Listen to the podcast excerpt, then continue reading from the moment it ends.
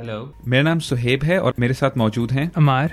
हमारे इस शो का मकसद जिंदगी के मुख्तलिफ पहलुओं का एक तनकीदी अंदाज में जायजा लेना है और हम इसी क्रिटिकल थिंकिंग को आज अप्लाई करेंगे थ्री डी प्रिंटिंग के ऊपर। जी सुहेब, तो सुहेब जैसा कि हमने पिछली दफ़ा डिस्कशन की थी इमेजिंग सिस्टम्स के ऊपर, आज हम गुफ्तगू करेंगे थ्री डी प्रिंटर्स पे और प्रोग्राम के अगले हिस्से में हम ये भी डिस्कस करेंगे किस तरह ये दोनों चीज़ें थोड़ी बहुत लिंक भी हैं।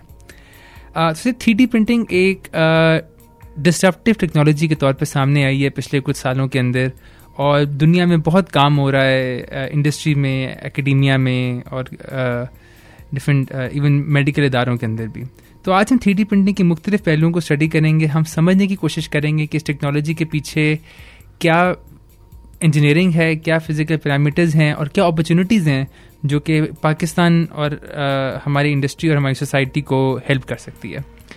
uh, तो सिर्फ थोड़ा सा आप हमें बताते चलिए कि ये जो फ़िलासफ़ी uh, है थ्री डी प्रिंटिंग के ज़रिए मैन्युफैक्चर करने की किसी चीज़ को, ये फ़िलासफ़ी कैसे डिफरेंट है स्टैंडर्ड मैन्युफैक्चरिंग बेस्ड टेक्निक से। बिल्कुल, थैंक यू अमार। सो इसको समझने का जो तरीका है, थ्री डी प्रिंटिंग आती है under the technique which is called additive manufacturing. तो ये इसका बेसिक आइडिया ये है कि आपका जो एक थ्री डी मॉडल है या आप किसी जिस चीज़ को बनाना चाहते हैं, आप उसको बनाते हैं layer by layer and this is a bottom up approach. इसका मतलब ये है कि आपने अगर लेट्स से एक टेबल बनानी है या आपने ये माइक है इसको बनाना है, तो आप बजाय इसके कि आप एक बड़ी चीज़ से शुरू करके माइक तक पहुँचें, आप शुरू करते हैं एक लेयर से जो कि किसी भी मटेरियल का हो सकता है, वो प्लास्टिक हो सकता है, वो मेटल हो सकता है, वो कुछ भी हो सकता है, और आप उन लेयर्स को अरेंज करके अपने फाइनल ऑब्जेक्ट तक पहुंचते हैं। ठीक हो गया साहब। तो साहब आपने कहा कि थ्री डी प्रिंटिंग एक बॉटम अप अप्रोच है। फॉर एग्जांपल जिस तरह लेगो, जब बच्चे लेगो के ब्लॉक्स जोड़ के एक ब्रिज बनाते हैं, गाड़ी बनाते हैं, तो थ्री डी प्रिंटिंग एक उसका एनालॉग है। तो साहब ट्रेडिशनली क्या किस तरह की मैन्युफैक्चरिंग, मतलब अगर ये एडिटिव है तो क्या कोई सब्ट्रैक्टिव मैन्युफैक्चरिंग भी इस्तेमाल की जाती है? जी, और थैंक यू इस एग्जांपल के लिए जो कि एक ब्लॉक्स वाली एग्जांपल है, बहुत ही अच्छी एग्जांपल है थ्री डी प्रिंटिंग को एक्सप्लेन करने के लिए। जो एक ट्रेडिशनल वे ऑफ मैन्युफैक्चरिंग है वो कहलाता है सब्ट्रैक्टिव मैन्युफैक्चरिंग, जिसके अंदर आप एक ब्लॉक से शुरू करते हैं। एक रॉड हो सकती है जो कि प्लास्टिक, मेटल या किसी भी मटेरियल की होती है। आप उस ब्लॉक से शुरू करते हैं और उसके अंदर से अपने ऑब्जेक्ट को कार्व आउट करते हैं, उसके अंदर से मटेरियल को रिमूव करते जाते हैं करते जाते हैं यहाँ तक कि आपकी जो डिज़ायर्ड शेप है वहाँ तक आप पहुँच जाते हैं। और इसके लिए जो मशीन्स यूज़ होती हैं, आपने उनका नाम सुना होगा, लेथ मशीन है, मिलिंग मशीन है, ड्रिलिंग मशीन है। और अगर आप इनके तमाम के तमाम के फंक्शंस को या इनके मकासद को देखें, वो ये हैं कि आपने मटेरियल को वेरी प्रिसाइजली रिमूव करना है। आप एक ब्लॉक से शुरू हुए, रिमूव करते गए मटेरियल को डिफरेंट जगहों से और आप अपनी डिज़ायर्ड शेप तक पहुँच गए। तो ये कहलाता है सब्ट्रैक्टिव मैन्युफैक्चरिंग की तकनीक। बिल्कुल ठीक। तो यानी कि अगर हम ये देखें कि इवन ट्रेडिशनल मेरा ख्याल है पॉटरी जो होती है वो भी एक सब्ट्रैक्टिव मैन्युफैक्चरिंग की टेक्निक। उनके बेसिकली आप एक एक क्ले के आप एक लम्प से स्टार्ट करते हैं, उसको थोड़ा बहुत कार्व आउट करते करते करते आप एक फाइनल मार्ग या किसी वास तक पहुँचते हैं। और wood work wood work as N other example, जिसके अंदर आपका जितना वुड वर्क है, हमारे घरों में फर्नीचर बनता है, बहुत कुछ बनता है, उसको आप एक इन अ वे आप सब्ट्रैक्टिव मैन्युफैक्चरिंग समझ सकते हैं, क्योंकि उसके अंदर से आप अदर देन आप उसको जोड़ने को अगर इलावा देखें तो जितना भी वुड वर्क होता है, सजावट होती है, आप उसको कार्व आउट करते हैं, मटेरियल को रिमूव करते हैं, और ये तमाम की तमाम चीज़ें सब्ट्रैक्टिव मैन्युफैक्चरिंग के अंदर आ जाती हैं। ठीक हो गया। तो चलिए अब हमने ये समझ लिया कि एडिटिव और सब्ट्रैक्टिव मैन्युफैक्चरिंग में क्या फ़र्क है और थ्री डी प्रिंटिंग एक एडिटिव टेक्निक है। तो जब थोड़ा सा आप हमें बता सकते हैं कि एक सिंपल थ्री डी प्रिंटर काम कैसे करता है? ठीक है, अब इसको समझने के लिए मैं एक सिर्फ एक प्रिंटर की टाइप की एग्जांपल लूँगा। जो इसकी बाकी एग्जांपल्स हैं वो हम नेक्स्ट सेगमेंट के अंदर इसको मज़ीद डिस्कस करेंगे इन डिटेल।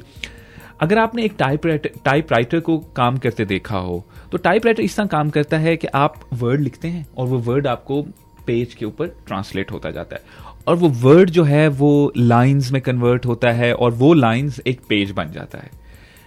अब जो थ्री डी प्रिंटर है उसका प्रिंसिपल भी काफ़ी सिमिलर है। आप उसको एक थ्री डी मॉडल बनाने के लिए देते हैं और अब वो हम देखेंगे इसी प्रोग्राम में कि वो मॉडल की करेक्टरिस्टिक्स क्या होती हैं, वो किस तरह बनता है। लेट्स से आपके पास एक मॉडल है, आपने उसको बनाना है, तो थ्री डी प्रिंटर ये करेगा कि वो मटेरियल को डिपॉजिट करता जाएगा कतरों की फॉर्म में। वो कतरे डिपॉजिट होंगे, वो कतरे लाइंस बनेंगी, वो लाइंस जो हैं वो एक टू डायमेंशनल शेप बनेगी और वो टू डायमेंशनल शेप को हाइट दे के आप अपनी पसंद की चीज़ बना सकते हैं।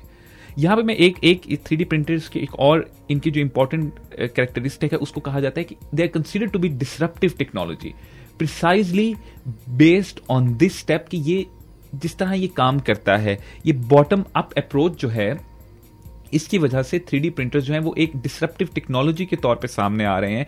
और डिसरप्टिव टेक्नोलॉजी का मतलब ये है कि इसने हमारे कंज्यूमर बिहेवियर को, हमारी इंडस्ट्री को, हमारी वे ऑफ मैन्युफैक्चरिंग को टोटली तौर पे चेंज कर दिया है। और इसकी सुपीरियर नेचर और जो कि वक्त गुजरने के साथ साथ मजीद से मजीद बेहतर होती जा रही है, इसमें यह पोटेंशियल है कि वो हमारे एग्जिस्टिंग वे ऑफ मैन्युफैक्चरिंग को अगर पूरी तरह रिप्लेस नहीं तो उसके एक सिग्निफिकेंट पोर्शन को रिप्लेस ज़रूर कर सकता है। हमारा आपने different types of three D printers का जिक्र किया था, आप इसको मजीद इलेबोरेट करेंगे?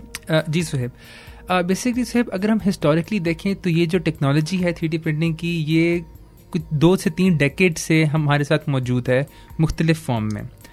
जो रिसेंटली एक बूम आया है इस टेक्नोलॉजी के अंदर, वो आया है ये फ्यूज डिपोजिशन बेस्ड मॉडलिंग वाले प्रिंटर्स में, जिनको आपने डिस्क्राइब किया कि जिनके अंदर बेसिकली एक प्लास्टिक होता है जिसको commonly A B S plastic या पी एल ए प्लास्टिक कहा जाता है, और इस प्लास्टिक को पिघलाया जाता है, उसको गर्म करके और पिघला के एक नोज़ल उसको डिपॉजिट करती रहती है उन कोऑर्डिनेट्स पे जिन कोऑर्डिनेट्स पे आपने स्पेसिफाई किया होता है कंप्यूटर डिज़ाइन के थ्रू। और वो फिर बिल्ड करते करते जैसे जैसे प्लास्टिक ठंडा होता जाता है तो वो वो वहाँ एक चीज़ बन जाती है और उसके ऊपर आप कंस्ट्रक्शंस करते रहते हैं। तो ये टेक्निक वो टेक्निक है जो सबसे ज़्यादा आजकल इस्तेमाल की जा रही है।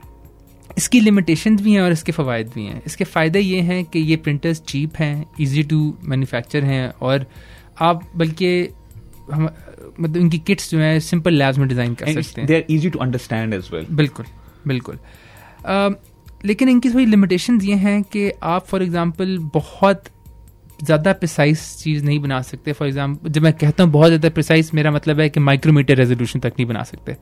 सब मिलीमीटर तक आप जा सकते हैं लेकिन आप माइक्रोमीटर रेजोल्यूशन तक नहीं जा सकते।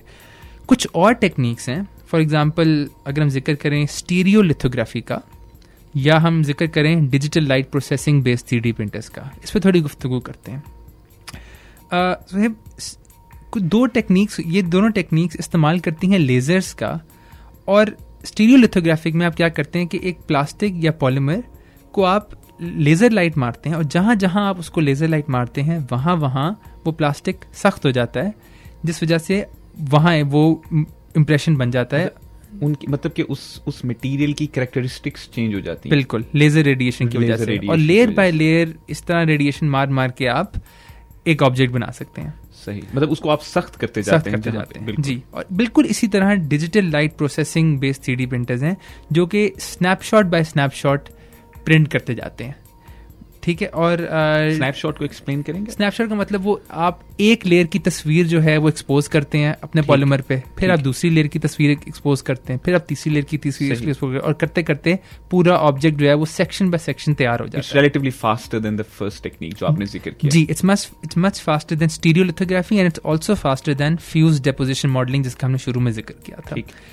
एक चौथी टेक्निक जिसका मैं जिक्र करना चाहता हूँ वो है basically laser based selective laser sintering, जो कि इस्तेमाल की जाती है कि दोबारा आप लेज़र का इस्तेमाल करते हैं लेकिन आप क्या करते हैं कि लेयर बाय लेयर एक पाउडर को सख्त किए जाते हैं, और इससे बहुत मजबूत और बहुत प्रिसाइस मॉडल्स बन सकते हैं ऑब्जेक्ट्स के। अब साहब अगला सवाल हमारा ये होना चाहिए कि कौन सी टेक्निक कब रेलिवेंट है। बिल्कुल, इसका जवाब ये मिलता है हमें कि फॉर एग्जांपल अगर आप एक बड़ी प्रिसाइज चीज़ बनाना चाहते हैं, जैसे कि एक डेंटल किसी के मुंह का स्ट्रक्चर आप रेप्लिकेट करना चाहते हैं, मतलब यानी कि माउथ को रिक्रिएट करना चाहते हैं, या आप किसी की ईयर कनाल का के क्या आप फॉर एग्जांपल अगर आप हेयरिंग एड का एक मॉडल बनाना चाहते हैं, उसके लिए टिपिकली ये digital light processing based printers या स्टीरियो लिथोग्राफी बेस्ड प्रिंटर्स इस्तेमाल किए जाते हैं। लेकिन अगर आप फॉर एग्जांपल अपने घर में एक डोर स्टॉप या किसी गटर की कैप या कोई बॉटल ओपनर इस तरह की चीज़ या विसल बनाना चाहते हैं या नहीं रैपिड प्रोटोटाइपिंग, तो इसके लिए फ्यूज डिपोजिशन मॉडलिंग इस्तेमाल की जाती है। इंटरेस्टिंग। मेरा ख्याल है कि आपने एप्लीकेशंस का जिक्र किया और इसकी बहुत वाइड रेंज ऑफ एप्लीकेशंस हैं, लेकिन एक चीज़ जो मेरे जहन में आ रही है, जो आप जिस जिस वक्त आप इन डिफरेंट टेक्निक्स का जिक्र कर रहे थे, उससे एक बात जो मेरा ख्याल है जो हमें थोड़ी सी जिसके ऊपर फोकस करने की ज़रूरत है, एप्लीकेशंस के साथ साथ या एप्लीकेशन के ऊपर डिपेंडेंट होकर हमें मटेरियल को भी अकॉर्डिंगली सेलेक्ट करना पड़ता होगा। लेट्स से कि अगर um, कोई मटेरियल जो कि हमारे कतरे बाय कतरे करके जिससे हम प्रिंट कर रहे थे, उसको डेपोजिशन के, के बेस के ऊपर जो प्रिंटर वर्क करते हैं, उसके लिए जो प्लास्टिक यूज़ होता है उसको शायद हम यूज़ ना कर सकें लेज़र लिथोग्राफी के अंदर या स्टीरियो लिथोग्राफी के अंदर और इन टेक्निक्स के अंदर। सर बल्कि ये बड़ा इंटरेस्टिंग पॉइंट है कि एक तो ये है कि different three D printers different material इस्तेमाल करते हैं अपने थ्री डी ऑब्जेक्ट्स बनाने के लिए। इन मटेरियल्स की वजह से जो फिज़िकल प्रॉपर्टीज़ हैं उन थ्री डी प्रिंटेड ऑब्जेक्ट्स की वो भी मुख्तलिफ होती हैं। जैसा मैंने कहा कि कुछ टेक्नोलॉजीज़ आपको ज़्यादा प्रिसीजन देती हैं, लेकिन कुछ टेक्नोलॉजीज़ आपको ज़्यादा हार्डनेस देती हैं। तो डिपेंड करता है आपकी एप्लीकेशन के ऊपर कि आपको कितना ड्यूरेबल ऑब्जेक्ट। अगर आप अगर आप सिर्फ हाई प्रिसीजन प्रोटोटाइपिंग करना चाहते हैं तो शायद ये लेज़र बेस्ड लिथोग्राफी वाले जो प्रिसाइज मॉडल्स हैं ये काफ़ी हों। लेकिन अगर आपको बहुत हार्ड चीज़ चाहिए तो हो सकता है कि जो sintering laser sintering based method है ये आपको, और इसमें आई थिंक एक अपॉर्चुनिटी भी है कि अगर हम लोकली मटेरियल्स प्रोड्यूस कर सकें हमारी इंडस्ट्री जो है थ्री डी प्रिंटर्स के लिए, तो या इसमें कुछ इनोवेशन इंट्रोड्यूस करें, कुछ पेटेंट्स वगैरह अगर हम लोग ले लें, तो इसमें बहुत सिग्निफिकेंट स्कोप है आगे जाकर रेवेन्यू कमाने का। मैं एक बात को सिर्फ जिक्र करना चाहता हूँ, वो ये है कि आपने laser based three D printers का जिक्र किया, लेकिन इसके साथ साथ एक और टेक्निक जो कि इससे लेज़र का इस्तेमाल होता है वो है लेज़र कटिंग की। और laser cutting because of its very nature comes under subtractive manufacturing, जिसके अंदर आप लेज़र की मदद से चीज़ों को कट करके अपनी मोस्टली टू डी या very small sections in three D as well ये चीज़ें अचीव करते हैं। बिल्कुल। अमार, आप थोड़ा सा जिक्र कर रहे थे अभी three D printers different techniques का, तो क्या आप हमें इस word let's let's take a step back and try to understand कि ये थ्री डी का मतलब क्या है, ये थ्री डायमेंशनल ये क्या ये क्या चीज़ें हैं थ्री डायमेंशन? बिल्कुल सर, ऐसा आई थिंक हमारे जितने लिसनर्स हैं हम सब ने फ़ोटो कापीज़ करवाई हुई हैं, प्रिंटिंग की हुई है। तो जब हम स्टैंडर्ड प्रिंटर इस्तेमाल करते हैं तो हम एक पेज जो कि एक टू डायमेंशनल ऑब्जेक्ट है इस पर राइटिंग को प्रिंट कर रहे होते हैं। तो लेकिन जब हम डायमेंशन की बात करते हैं तो अपने आपसे सवाल पूछते हैं कि व्हाट इज़ अ डायमेंशन। तो डायमेंशन को सोचने का बेस्ट तरीका ये है कि फॉर एग्जांपल अगर मैं एक पेन पकड़ के एक कागज़ पे नुक्ता बनाऊं तो वो नुक्ता उसकी डायमेंशन ज़ीरो डायमेंशन है। अगर मैं नुक्ते को खींच के एक लाइन बना दूं तो एक लाइन एक वन डायमेंशनल ऑब्जेक्ट है। अगर मैं लाइन को एक्सटेंड करके एक स्क्वायर बना दूं तो वो स्क्वायर एक टू डायमेंशनल रिप्रेजेंटेशन है। और स्क्वायर को खींच के अगर आप एक क्यूब बना दें तीसरी डायमेंशन में तो क्यूब जो है वो स्क्वायर की थ्री डायमेंशनल एक्सटेंशन है। मज़े की बात यह है कि आप क्यूब को खींच के एक फोर डायमेंशनल क्यूब बना सकते हैं जिसको कहते हैं टेसरैक्ट, ठीक है। तो और आप इसी तरह डायमेंशन ऐड किए जा सकते हैं, लेकिन हम लोग पाबंद हैं थ्री डायमेंशनल यूनिवर्स में रहने के लिए, इसलिए हम लोग क्यूब से आगे नहीं जा सकते, इसलिए हमारी जो मैन्युफैक्चरिंग है वो थ्री डायमेंशन पे जाके रुक जाती है। तो सिर्फ ये कॉन्सेप्ट है थ्री डायमेंशंस का कि एक ऑब्जेक्ट एक्स वाई और जी तीनों के अंदर एग्जिस्ट करता है। um, और और हम अपनी पूरी दुनिया इसी तरह एक्सपीरियंस करते हैं।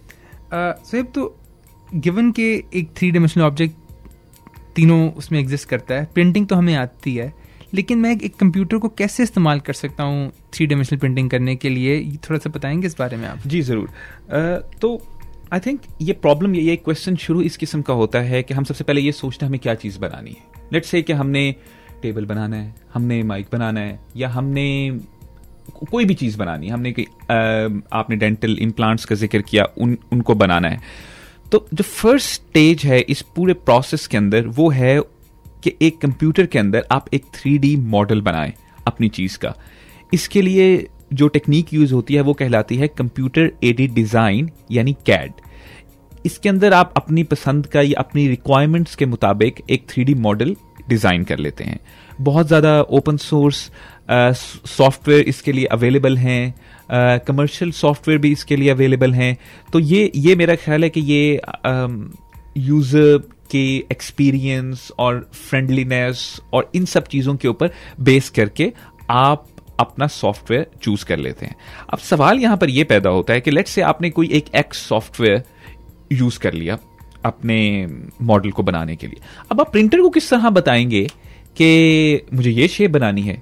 अब कोई हो सकता है कि अगर मैंने एक्स सॉफ्टवेयर यूज किया, आप कोई और वाई सॉफ्टवेयर यूज करके बना सकते हैं। अब इस चीज़ों को एक कंबाइंड फाइल फॉर्मेट में लाने के लिए जो टेक्निक यूज होती है, ये जो फाइल फॉर्मेट यूज होता है वो होता है डॉट एस टी एल के नाम से। और जितने भी आप थ्री डी प्रिंटर्स देखें उनके उनके जो सॉफ्टवेयर हैं वो इस ये वाली फाइल्स को अंडरस्टैंड करके थ्री डी प्रिंटर्स उस चीज़ को प्रिंट कर सकते हैं।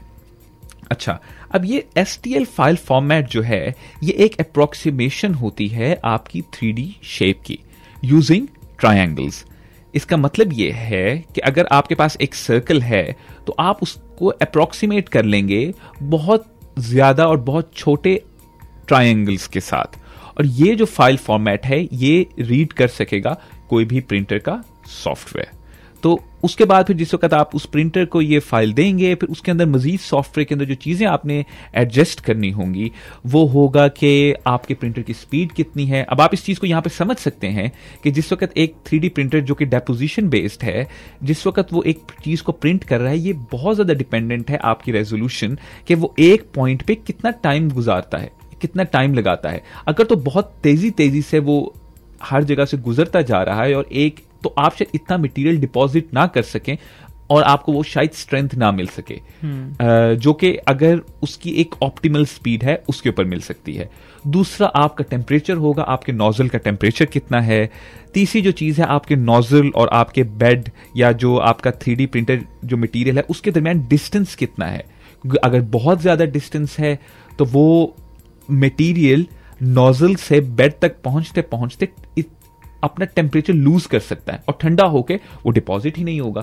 तो ये सब की सब कंसिडरेशंस हैं जो कि सॉफ्टवेयर के अंदर आपको देखनी पड़ती हैं थ्री डी प्रिंट। लेकिन as a user of three D printers आपको जो चीज़ बनानी है वो अपना थ्री डी मॉडल बनाना है किसी कैड सॉफ्टवेयर के अंदर। बिल्कुल सर, और जो थ्री डी मॉडल बनाने वाला एस्पेक्ट है वो सारी थ्री डी प्रिंटिंग टेक्नोलॉजी में कॉमन है। Uh, वो जो वो जो एग्जैक्ट फाइल फॉर्मेट्स हैं बाद वाले वो वो प्रॉब्ली वेरी करते हों फ्रॉम टेक्नोलॉजी टू टेक्नोलॉजी, और जो आपने कंसिडरेशंस बताई नोजल वाली और डिपोजिशन टाइम वाली ये ऑफ कोर्स रेलिवेंट हैं फ्यूज डिपोजिशन बेस्ड मॉडलिंग वाले में, जो कि सबसे ज़्यादा prevalent three D printing technique है। जी सर जी, और ये आपने बिल्कुल ठीक कहा कि ये असल जो चीज़ जो मेन चीज़ है वो आपकी रिक्वायरमेंट्स के मुताबिक आपने अपनी थ्री डी प्रिंटर प्रिंट जो जो चीज़ आपने थ्री डी प्रिंट करनी है उसके डिज़ाइन का बनाना है। और आ, आ, मैं सिर्फ ये जिक्र करना चाहता हूँ कि ये डायमेंशंस इंपॉर्टेंट इसलिए होती हैं क्योंकि थ्री डी प्रिंटर्स को यूजुअली जनरली यूज़ किया जा रहा है इस वक्त प्रोटोटाइपिंग एप्लीकेशंस के लिए कि आपने एक फाइनल प्रोडक्ट को बनाना है, आपने किसी चीज़ को मैन्युफैक्चर करना है, आप उसको इनिशियली टेस्ट करते हैं। Because of ease of use, because of relatively cheap nature, आप थ्री डी प्रिंटर्स के जरिए इसको uh, बना के टेस्ट कर सकते हैं। थोड़ा सा आप बताएंगे कि इसका क्या मतलब है और uh, ये यूजुअल प्रोसेस क्या होता है एक प्रोडक्ट की तरह जाते हुए। जी, थैंक यू। मार यहाँ पे ए, जो चीज़ हमारे लिए समझना ज़रूरी है कि हम थ्री डी प्रिंटर्स को प्रोटोटाइपिंग के लिए ही इस पॉइंट पर क्यों यूज़ कर रहे हैं। क्या ये हाई एंड मशीनरी बनाने के लिए अभी यूज़ हो रहे हैं या नहीं हो रहे? तो इसका जवाब ये है कि क्योंकि अभी ये एक नेसेंट टेक्नोलॉजी है, अभी ये बन रही है, अभी ये अभी ये अपने इब्तदाई मराहिल के अंदर है, तो अभी हमारे पास शायद इतने ज़्यादा मटेरियल्स अवेलेबल नहीं हैं कि हम लोग इसको एक हाई एंड मशीनरी के अंदर यूज़ कर सकें। मैं आपको एक एग्जांपल देता हूँ। अब अगर आपने एक एयरक्राफ्ट का इंजन बनाना है तो उसके लिए जो इस तरह की टेक्नोलॉजी यूज़ होती है वो सब्ट्रैक्टिव टेक्नोलॉजी होती है, उसके जो प्रोसेस है उसको बनाने का वो काफ़ी हद तक स्ट्रीमलाइंड है। अब थ्री डी प्रिंटर्स के आने के साथ आप बिल्कुल उस प्रोसेस को रिप्लेस नहीं कर सकते। अब जो एक मैन्युफैक्चरिंग का जो एक प्रोसेस होता है, जो कि आपका सवाल भी था, वो इस तरह शुरू होता है। आप एक आइडिया से शुरू करते हैं, फिर उसके बाद आप उस चीज़ को डिज़ाइन करते हैं, उसकी प्रोटोटाइपिंग करते हैं, फिर आप एंड प्रोडक्ट को बनाते हैं, टेस्टिंग करते हैं, टेस्टिंग करके फिर आप उधर तक, और उस टेस्टिंग का जो मरहला है वो एक फीडबैक लेकर आता है वापस प्रोटोटाइपिंग के ऊपर। सो प्रोटोटाइपिंग एंड टेस्टिंग एक लंबा पीरियड होता है जिसके अंदर आप ये मेक श्योर करते हैं कि आपकी जो प्रोडक्ट है, ये जो आपका फाइनल जो चीज़ आप बना रहे हैं, वो आपकी तमाम की तमाम रिक्वायरमेंट्स को फुलफिल करता है या नहीं करता। तो यहाँ पे जो थ्री डी प्रिंटर्स इस वक्त जो इंडस्ट्री के अंदर, हाई एंड इंडस्ट्री के अंदर जो यूज़ हो रहे हैं, वो ज़्यादा यूज़ हो रहे हैं प्रोटोटाइपिंग के फेस के ऊपर। अगर हम हाई एंड इंडस्ट्री की बात करें, वरना इसे हाई एंड, इसका मतलब यह है जो बड़ी मशीनरी बना रही है, उसके अंदर थ्री डी प्रिंटर्स का इस वक्त ज़्यादा यूज़ प्रोटोटाइपिंग के ऊपर है। बिल्कुल ठीक है सर। um, तो सिर्फ अगर हम uh, यानी आपने अपने डिज़ाइन प्रोसेस का जिक्र किया कि आप पहले आप कोई प्रॉब्लम आइडेंटिफाई करते हैं, फिर आप एक सोल्यूशन डिज़ाइन करते हैं, फिर आप एक प्रोटोटाइप बनाते हैं, फिर आपने कहा कि एक फीडबैक लूप है टेस्टिंग और प्रोटोटाइपिंग के बीच में, और फिर हम लोग जा सकते हैं मैस प्रोडक्शन और डिफरेंट रेगुलेटरी अप्रूवल्स वगैरह लेने के बाद या आई एस ओ सर्टिफिकेट्स देने के बाद, and that's the life cycle of of introducing a new product. Um, जो कि ऑफ कोर्स आई थिंक बिल्कुल इसी रोशनी में बात करनी चाहिए कि क्या अपॉर्चुनिटीज़ हैं पाकिस्तान में uh, इस टेक्नोलॉजी के मतलब, और हमारी जो यंग जनरेशन है वो किस तरह एक फ्यूचर क्रिएट कर सकती है around three D printing. uh, तो एक जो एग्ज़ाम्पल जहन में आती है वो आती है ज्वेलरी इंडस्ट्री की। फॉर एग्ज़ाम्पल बहुत सारे ममालिक में ये जो डिजिटल लाइट प्रोसेसिंग या सिलेक्टिव या stereolithographic based three D printers हैं, ये छोटी छोटी ज्वेलरी के पीसेस को मॉडल करने में इस्तेमाल होती है कि आप देखते हैं कि जो शेप है वो स्ट्रक्चरल, उसकी कोई स्ट्रक्चरल इंटेग्रिटी है नहीं है, खूबसूरत है नहीं है, सो एंड सो फोर्थ। मतलब आप ये बता सकते हैं कि वो देख, देखने में कैसे लगेगी आफ्टर मैन्युफैक्चरिंग। एग्जैक्टली, मतलब आप इमेजिनेशन से एक स्टेप आगे जाके आ, देख सकते हैं। आ, इसके अलावा से कोई कुछ और एप्लीकेशंस का अगर हम जिक्र करें। अच्छा जी मार, मेरी अपनी रिसर्च क्योंकि माइक्रोस्कोपी के ऊपर है, तो अभी रिसेंटली माइक्रोस्कोपी की फील्ड के अंदर हमने इस चीज़ को देखा है कि जो माइक्रोस्कोप की जो बॉडी होती है, अदर देन ऑप्टिक्स, क्योंकि ऑप्टिक्स जो है वो तो आप चाहते हैं कि वो एक अच्छी टेक्नोलॉजी। लास्ट uh, अपनी प्रोग्राम uh, के अंदर हमने इमेजिंग रेजोल्यूशन इस किस्म की चीज़ों का जिक्र किया था। अगर आप ऑप्टिक्स को आउट ऑफ द पिक्चर रखें इस वक्त, तो आप जो बॉडी है माइक्रोस्कोप की, उसको आप एक three D printed three D printers के जरिए बना सकते हैं। और ये वाली जो एप्लीकेशन है बहुत ही ज़्यादा इंपॉर्टेंट है डेवलपिंग कंट्रीज़ के लिए। लेट्स से कि आप अपने बेसिक हेल्थ यूनिट्स की एग्जांपल लेते हैं, अब बहुत कम बेसिक हेल्थ यूनिट्स हैं पंजाब में जिनके पास इमेजिंग कैपेबिलिटीज़ एग्जिस्ट करती हैं, क्योंकि माइक्रोस्कोप्स जो हैं it's it's it's an expensive piece of instrument, खास तौर पे कंसिडरिंग कि हमारा मुल्क इस टेक्नोलॉजी को लोकली मैन्युफैक्चर नहीं कर रहा। तो ये three D printers because of their relatively cheaper manufacturing costs आपको एक वे देते हैं माइक्रोस्कोपी या माइक्रोस्कोप्स को बनाने का। बिल्कुल ठीक है सर। सर आई थिंक इसी तरह अगर हम देखें कि रिसेंट कोरोना वायरस पेंडेमिक के अंदर uh, जो काफ़ी लोग जो थे वो mask holders three D print कर रहे थे, या जो फेस शील्ड्स होती थी इनके uh, इनके होल्डर्स वगैरह भी थ्री डी प्रिंट करते थे। प्लस आई थिंक अगर हम पाकिस्तान में देखें तो डायबिटीज़ की बहुत ज़्यादा प्रेवलेंस है, और इवन मेडिकल प्रोस्थेटिक्स के अंदर अब बहुत सारी फॉरेन कंपनीज़ हैं जो कि इस लिम्स डेवलप कर रहे हैं, फॉर एग्जांपल लेग रिप्लेसमेंट के लिए या आर्म्स वगैरह के रिप्लेसमेंट के लिए। तो प्रोस्थेटिक्स में भी बहुत ज़्यादा स्कोप है पाकिस्तान में अगर लोग इसी तरफ आना चाहते हैं। जी जी, और हमारे इसमें जो हमें अब अब यहाँ पे ये सवाल ये पैदा होता है कि अब ऐसा क्या हुआ है थ्री डी प्रिंटर्स की दुनिया में कि अचानक हम इतनी बड़ी रेवोल्यूशन देख रहे हैं थ्री डी प्रिंटर्स मटेरियल्स के अंदर, थ्री डी प्रिंटर्स के अंदर। तो इसकी एक दो वजूहात हैं। एक इम्पॉर्टेंट वजह इसकी ये है कि जो थ्री डी प्रिंटर्स के जो इनिशियल पैटर्न्स थे वो अभी रिसेंटली मैंने से recently about ten years ago वो एक्सपायर हुए हैं। तो इस जिसकी वजह से थ्री डी प्रिंटर्स जो हैं वो फुली पब्लिक डोमेन के अंदर आना शुरू हुए हैं, और लोगों को इंकरेजमेंट मिली है कि उन्होंने ऐसे मटेरियल्स डिज़ाइन करने हैं, उन्होंने ऐसे थ्री डी प्रिंटर्स के डिज़ाइन डिज़ाइन करने हैं कि जो कि अब अब क्योंकि एक चीज़ जिस वक्त एक पब्लिक डोमेन के अंदर आती है वो रिसर्चर्स उस पर रिसर्च कर सकते हैं, ओपन सोर्स कम्युनिटी बहुत बड़ी है इसके ऊपर काम करने के लिए, तो आपको मौके मिलते हैं चीज़ों को रिफाइन करने के एट अ लोअर कॉस्ट। तो ये एक बहुत बड़ी रेवोल्यूशन को देखने की वजह ये भी है। बिल्कुल ठीक। और आई होप कि हमारे यंग जनरेशन जो है वो उस टेक्नोलॉजी के बारे में देखे, डिफरेंट अपॉर्चुनिटीज़ को स्टडी करे और uh, ऐसी कंपनी सामने आए जो कि नए नए प्रोडक्ट्स इंट्रोड्यूस करें, both for this technology and then also using this technology. Amar, हमने ब्रीफली जिक्र किया some limitations of three D printers को. क्या आप इसको uh, मज़ीद इसके ऊपर एक्सटेंड करेंगे डिस्कशन को? uh, जी सुहेब, जैसा भी कोई भी सुहेब इंजीनियरिंग सोल्यूशन होता है, हमेशा उसके कुछ लिमिटेशंस uh, होती हैं या कुछ बेसिकली ट्रेड ऑफ्स होते हैं. अगर हम थ्री डी प्रिंटिंग टेक्नोलॉजी को देखें तो जैसा हमने जिक्र किया कि ये एक नहीं, कुछ सात से आठ डिफरेंट टेक्नोलॉजीज़ हैं और सात से आठ डिफरेंट तरीके हैं थ्री डी प्रिंटिंग करने के. Uh, लेकिन अगर इनमें हम कॉमन थीम्स देखें तो ये हैं कि जो जो स्टैंडर्ड तरीके हैं मैन्युफैक्चर के, for example CNC lathe machines या जो कि ऑटोमेटेड फैब्रिकेशन कर रही होती हैं, तो ये सब माइक्रोन या माइक्रोन लेवल तक इनकी प्रिसीजन होती है. सब माइक्रोन होती है लेकिन माइक्रोन लेवल तक इनकी मशीनिंग प्रिसीजन होती है, uh, जो कि स्टेपर मोटर्स वगैरह से अचीव की जाती है. थ्री डी प्रिंटिंग का एक इससे का डिसएडवांटेज ये है कि Uh, जो बहुत प्रिसाइज टेक्नोलॉजीज़ हैं, यानी कि जो कि सब मिली सब मिलीमीटर टेक्नोलॉजीज़ हैं, उनकी कॉस्ट भी ज़्यादा है. फॉर एग्जांपल जो डिजिटल लाइट प्रोसेसिंग या जो stereo lithography based three D printers हैं, they are orders of magnitude more expensive than ये जो हमारे जो ये plastic roll based three D printers जिनका हमने जिक्र किया. मैं सिर्फ इसमें यह ऐड करूँ कि ये जो लाइट बेस्ड हैं, if I understand them correctly, यहाँ पर जो हमारी रेजोल्यूशन थियोरेटिकली जो हम अचीव कर सकते हैं, it would be in two two three hundred nanometres, जितना मुझे जितना अगर हम फिजिक्स से इसको अप्रोच करें तो पोटेंशियल तो बहुत ज़्यादा है हाई रेजोल्यूशन को अचीव करने का. The the limiting thing is the cost at this point and the material. Absolutely.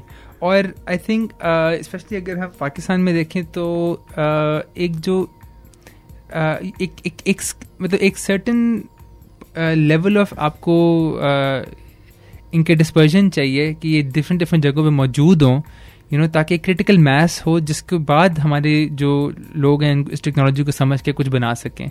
अभी ये टेक्नोलॉजी इतनी स्केर्स है, इवन स्कूल्स के अंदर, कॉलेजेस, यूनिवर्सिटी के अंदर और कंपनीज में तो तकरीबन ना होने के बराबर है. जो ट्रेडिशनल हमारे फॉर एग्जांपल इलेक्ट्रिकल मैन्युफैक्चरर्स हैं या अप्लायंस मैन्युफैक्चरर्स हैं, कि जब तक ये चीज़ें लोगों के हाथों में नहीं जाएंगी, लोग इनके साथ you know hit and trial के साथ काम नहीं करेंगे, तब तक ये uh, हम इसके फ़वाद नहीं देखेंगे. बिल्कुल. और मेरे ख्याल इसमें बहुत ज़्यादा पोटेंशियल है क्योंकि जिसका मैंने अभी जिक्र किया, it's it's an emerging field और uh, पाकिस्तानी मैन्युफैक्चरर्स के पास ये बहुत अच्छा मौका है इस टेक्नोलॉजी को यूज़ करने का. और मैं ये समझता हूँ कि जूँ जूँ ये टेक्नोलॉजी ज़्यादा सीप इन करेगी हमारी मैन्युफैक्चरिंग इंडस्ट्री में, हमारे स्कूल्स में, कॉलेजेस में, तो लॉज जो एग्जिस्ट करते हैं इसके अराउंड पाकिस्तान के कॉन्टेक्स्ट में, वो भी ओवर टाइम इवॉल्व करेंगे, वो चेंज होंगे और इन चीज़ों की जो यूटिलिटी है वो मज़ीद से मज़ीद तर होती चली जाएगी. बिल्कुल.